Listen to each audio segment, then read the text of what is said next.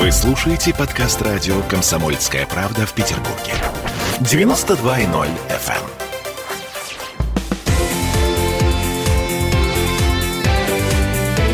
Картина недели. Мы вновь возвращаемся в эфир и с Александром Сергеевичем Записоцким подводим некоторые итоги уходящей недели. А сейчас мы поговорим об Армении, о том, что происходит сейчас и э, что происходит с нашей стороны и почему ничего не меняется. На данный момент в Армении начали сбивать азербайджанские беспилотники. Что еще можно сказать? Что армянская диаспора собрала более 150 миллионов долларов, э, но, к сожалению, это в общем масштабе не те деньги, которые могли бы глобально что-то изменить. Александр Сергеевич, что происходит с Россией? Россия сталкивается с серьезными угрозами по внешнему периметру своих границ, существенно приблизившихся к Москве.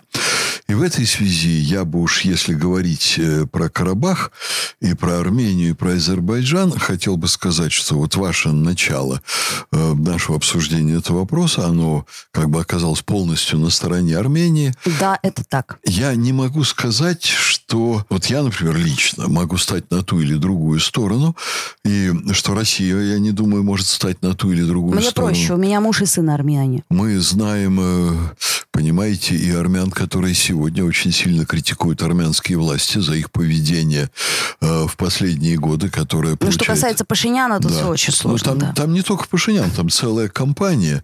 Там э, такая э, вялая была революция, которая похожа то ли на вяло текущий сифилис в стране, то ли на вяло текущий коронавирус в стране, когда вот некая часть элиты заражена, приходит к власти и начинает э, делать, мягко говоря, странные вещи, в том числе и рушить наши добрые связи вот между российским народом и армянским народом.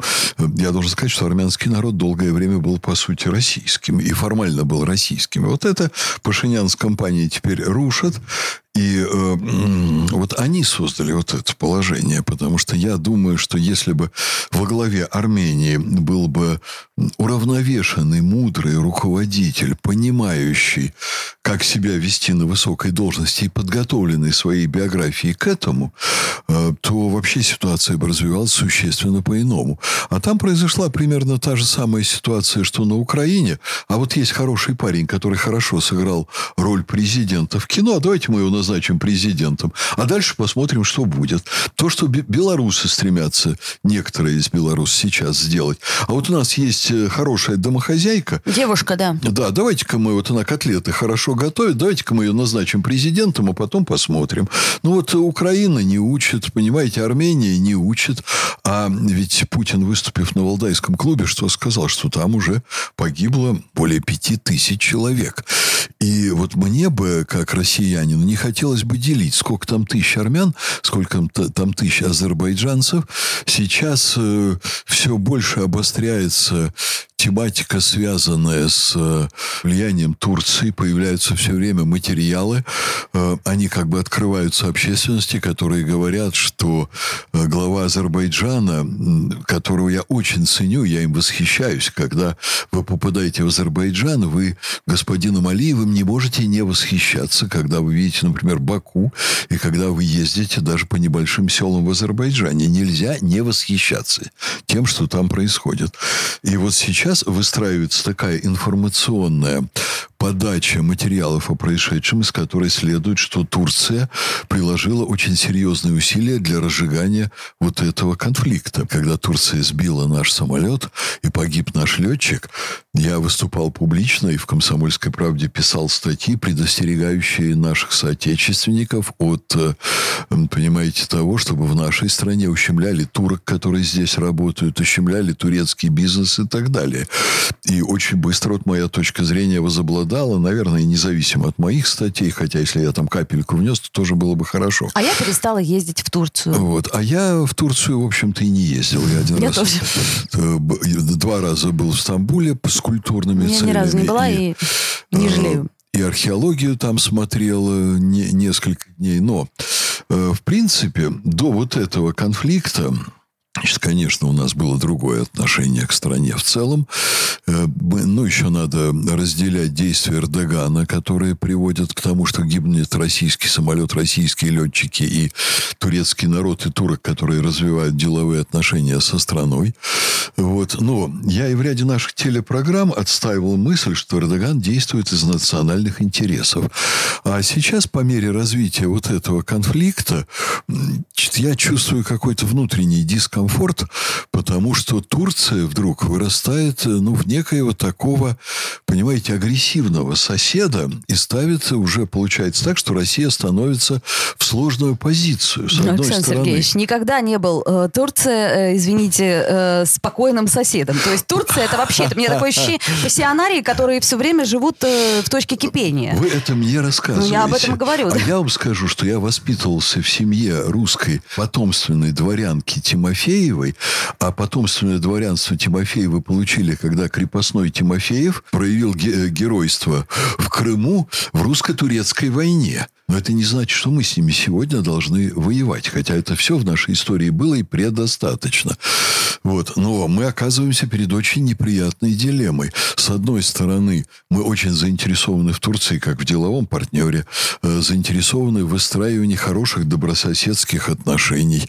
Э, Турция в целом ряде, э, понимаете, проявлений своих занимает очень близкую к России позицию. А с другой стороны, что делает Турция сегодня в Сирии? Это очень серьезный вопрос. И я поражаюсь терпению Путина. А что делает Турция сегодня в Ливии? А что ш- делает она все-таки в Азербайджане? Да, и что дальше, значит, следующий вопрос. А что Турция делает в Азербайджане? Вы же понимаете, что если бы Турция не вмешалась в данный конфликт, то, в принципе, у России была бы совершенно другая позиция относительно этого э, карабахского э, конфликта, как Ну, мне в кажется. первую очередь, э, значит, конечно, там не должна литься кровь. Там есть и очень серьезные вопросы от Азербайджана. Э, И эти, к этим вопросам надо тоже относиться серьезно и уважительно. По сути дела, э, понимаете, история с чудовищным геноцидом армянского народа, которая вроде бы ушла в историю, вот, э, ну, вот та ситуация с чудовищным геноцидом, когда гибли огромные массы армян, их вырезали буквально. Это Чудовищно, да. И не так давно это история. все было. Да, она получила свое развитие в истории 30-летней давности в обратную сторону, где было 30 тысяч жертв и где масса азербайджанцев покинула, э, так сказать, свои места, где они жили, свою родину, свои дома. Это история, в которой никого нельзя мазать, э, понимаете, однозначно там черной или белой краской. К ней надо относиться очень аккуратно. И тут надо подумать, чья есть вина и какие вопросы не были решены вовремя, чтобы как-то смягчить это все. Ведь если мы и вдруг скажем, я пока этого не сказал, предположительно, что Турция значит, ведет нечестную игру и использует вот ситуацию, которая сложилась там, чрезвычайно неблагоприятную для укрепления своего влияния, ну, мы должны будем спросить, а что мировое сообщество, что правительство двух стран, Азербайджана и Армении, что правительство России сделало для того, э, чтобы смягчить вот этот конфликт, который там происходил. А за 30 лет прошедшие, конечно, что-то надо было делать. Но Это- подождите, 30 лет э, был относительный порядок и покой. Относительный. Он не тлело, он, не, тлело. он не всех устраивал. Это надо понимать. И в конце концов, когда ситуация не всех устраивает, кто-то и может начинать себя вести агрессивно. Хотя война, убийство и так далее – это крайний способ решения отношений. Но я сейчас обращу ваше внимание на другое, поскольку вот в ваших вопросах прозвучало «А что Россия? А как Россия?», я обращу ваше внимание на реплику Путина на Валдайском клубе. Она была адресована вроде бы не ситуации там, в Карабахе. Она была адресована ситуации с Крымом, когда Путина спросили, а вот Турция, она не признает Крым. Э, Пу- Путин сказал очень интересную фразу. Он сказал, что мнение Турции по этому поводу не имеет значения. Мгм. Но при этом тут же он сказал, что Россия всегда имела особые связи не только с Арменией, но и с Азербайджаном, да? То есть понятно, все, одна фраза Я и все понятно. обращаю ваше внимание Э, на Турцию, фразу да. «Мнение Эрдогана по этому вопросу не имеет значения». Вот, вы понимаете, Путин, на мой взгляд, войдет в историю мировую э, с разными оценками. Запад его будет ненавидеть, наша пятая колонна, которая живет на западные гранты, будет его ругать. Это безусловно. Но я думаю, что Путин войдет в историю мировой дипломатии в качестве очень крупной личности. Вот вы посмотрите, он мог бы сделать серьезные, наверное, замечания сегодня, учитывая, что Турция ввела в Азербайджан террористов сирийских, он мог бы очень серьезные обвинения высказать в адрес Азербайджана. А он говорит, что мнение Эрдогана по поводу Крыма не имеет никакого значения. Вы понимаете? А это тут же... А, то есть вы умные- хотите сказать, что в принципе это выпад. Ну, такой... это- нет, не выпад, а это, э, я не могу сказать намек. Это призыв к Эрдогану немного подумать над тем, что происходит, что Россия стоит перед очень серьезной угрозой, перед вызовом. Вот террористов в сопредельные с Россией уже регионы, это очень серьезный вызов России, поэтому Путин говорит Эрдогану фразу, которая может его заставить задуматься, и, видимо, хочет Путин заставить задуматься. А дальше Константин Затулин в Государственной Думе говорит, что вполне может сложиться ситуация, когда Россия высадит десант в Карабахе. Понимаете, вот то, что не говорит Путин, говорит Затулин. Проблема Армении сегодня – это не только Азербайджан и Турция. Проблема Армении – это Пашинян и его ну, группа людей. Да, есть нюансы. Сделаем небольшую паузу, поставим многоточие в этой истории. К сожалению, мы к ней вернемся еще не раз. Картина недели.